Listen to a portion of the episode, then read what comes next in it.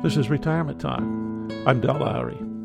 I've entitled this episode Watermelon Burgers. Mark Bittman, a food critic at the New York Times, wrote this article entitled Throw Another Melon on the Grill, with some suggestions for grilling some food we rarely consider. The grill has come to be associated with burgers and steaks, but that's not the only use for one. Watermelon is delicious. We combined that with something he calls grilled yam planks. We put them together and they were delicious. I hardly ever think of myself as a vegetarian, just as most folks don't think of themselves as carnivores. We're just people who eat food. That seems fair. Some of us choose one thing, and others of us choose something else. I remember when I used to consider being a vegetarian, and I couldn't imagine how or why anyone would do such a thing. Meat is a basic staple of our culture. Eating meat's sort of like owning a gun. It's considered a God given right to many. We kill it, we eat it. Some of us have chosen to go another direction. I'm sure we number in the millions. People sometimes ask me why I'm a vegetarian, and I always have to pause to consider an answer.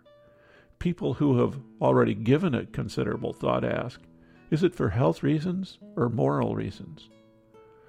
When I first started being a vegetarian seven years ago, I suppose it was for both health and moral reasons.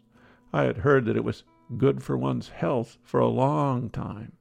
Then I started to read about how meat was being produced in this country on factory farms, atrocious physical conditions, loaded with drugs and supplements, abhorrent work conditions, and environmentally unsustainable use of the land. Plus, that meat that is sold today doesn't taste anything like it used to when animals roamed the pastures. I grew up in rural Iowa, and we butchered most of our meat. It's like the taste has been bred out. More importantly, our daughter became a vegetarian first. She held to all of the previous mentioned reasons, plus she had two small children she was trying to raise. She felt responsible for their health. She could not, in good faith, put such stuff in their bodies. Her decision certainly influenced our choice. If it was good for her children's health, it would probably be good for ours. I'd often wondered what vegetarians did eat. It seemed to me like the diet must be pretty much a slug. Not much taste, not much choice, and not very filling. I was wrong on all counts. We have discovered an amazing variety of dishes that top the charts in taste. Brenda just jotted down some of her favorite dishes, sort of like if most folks would jot down hamburgers, pork chops, steak, and pizza with everything on it. There are many varieties of veggie pasta. I always love it when right before dinner she says, I don't know what we'll have. That's code for we will be eating something new and delicious. Then there are the quiches, spinach, and red pepper or mushroom, some with a crust, some without. Then there are various kinds of frittatas. I'm not sure of the difference between those and the quiches, but there must be something. One of our favorite dinners to serve when company comes is some kind of vegetable curry over rice. There are several types of curry to choose from, and the spiciness can be managed to suit your taste. We also have discovered polenta, I'm not sure what polenta is, but it seems like some sort of cornmeal.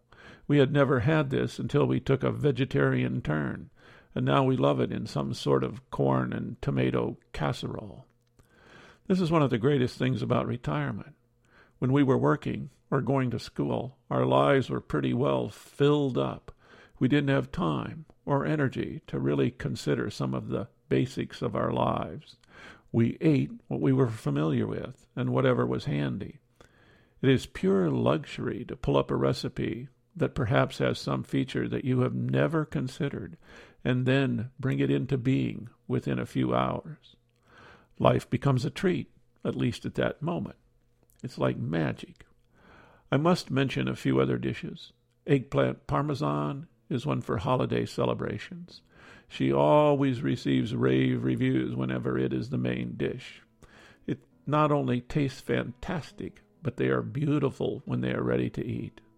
Then there's cannelloni with spinach and goat cheese, not to be outdone by roasted bell peppers with stuffed quinoa and goat cheese. Then there is the macaroni and cheese with jalapenos, that is unlike any mac and cheese dish you could ever imagine. I could not stop eating this stuff. It is the jalapenos and the breadcrumb crust that make it. Last but not least, I will mention zucchini patties, shredded zucchini, egg breadcrumbs, onions, and some other stuff. Always welcome. And of course, there's always a vegetarian pizza our preference is one that's always just plain cheese, and then we sprinkle just a few olives and some pesto on it, and mixed with a few mushrooms sometimes. For lunch, we found the beauty of salads of all sorts, veggie sandwiches, or cheeses of various kinds, matched with an assortment of crackers. Becoming vegetarian opens a lot of doors for us. I can't imagine falling back in the habit of eating dead animals. This is retirement talk with something to think about. If you have questions, comments, or suggestions, contact Dell at retirementtalk.org.